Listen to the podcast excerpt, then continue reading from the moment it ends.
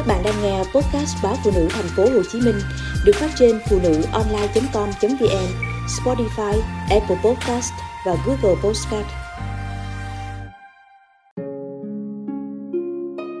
Giận là đòi ly hôn. Ông bà ta có câu chén trong sống còn khua để diễn tả những va chạm thường nhật tất yếu trong đời sống vợ chồng ngày xưa chuyện cơm không lành, canh không ngọt, sau khi qua cơn giận mất khôn, bản thân người trong cuộc lẫn cộng đồng đều có xu hướng nỗ lực hòa giải, củng cố sự ổn định của gia đình. Tư tưởng, xả bàn, tức ly hôn, khi sự việc chưa quá nghiêm trọng, được xem là suy nghĩ tiêu cực, khó chấp nhận. Nay thì sự việc đã khác, ảnh hưởng tiêu cực của lối sống tây hóa cộng với nhận thức cực đoan về vấn đề bình đẳng giới đã khiến không ít phụ nữ và cả nam giới trong cộng đồng xem nhẹ hôn nhân, luôn nuôi nấng tư tưởng xả bàn. Mỗi khi vợ chồng có chuyện lục đục cự cãi, chị Lê và anh Công lấy nhau gần 20 năm, chị làm giáo viên, anh là nhà báo, con cái đều đã lớn, cuộc sống khá ổn định.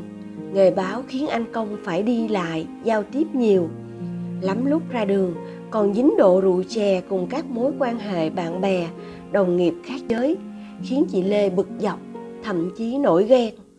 Mặc dù anh công đã giải thích, do đặc thù công việc không thể khác được, mong vợ thông cảm.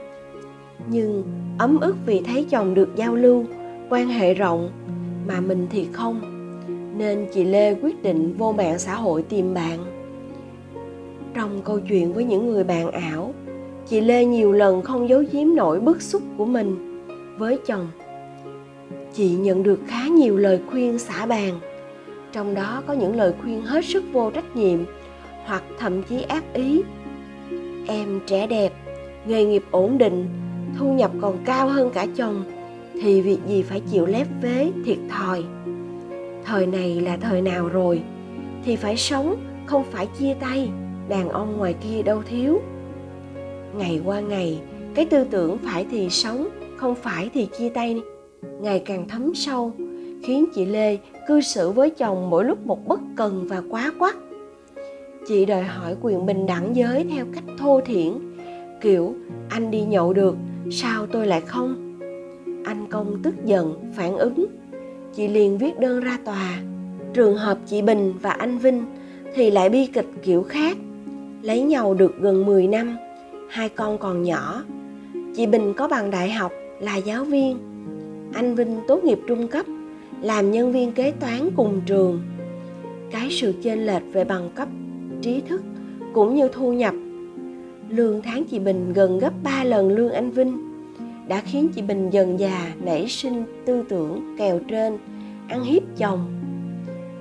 Từ ái đàn ông khiến anh vinh nhiều lần phản ứng khi thấy chị bình có thái độ chỉ huy muốn chồng nhất nhất làm theo ý mình, từ chuyện nhỏ đến chuyện to, chứng kiến cảnh con cái bất hòa.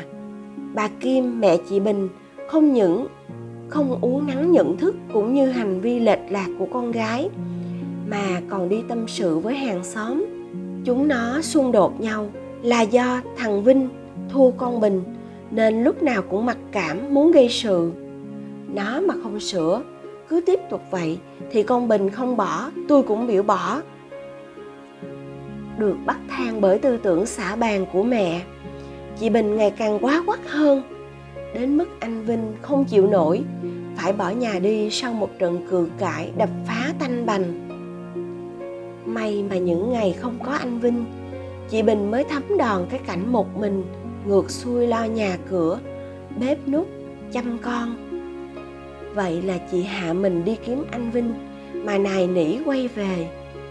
Hôn nhân được nỗ lực vun vén, đắp bồi, mà vẫn còn nguy cơ tan vỡ. Thì thử hỏi, khi ta mang sẵn tư tưởng xả bàn hậu quả của nó sẽ ra sao?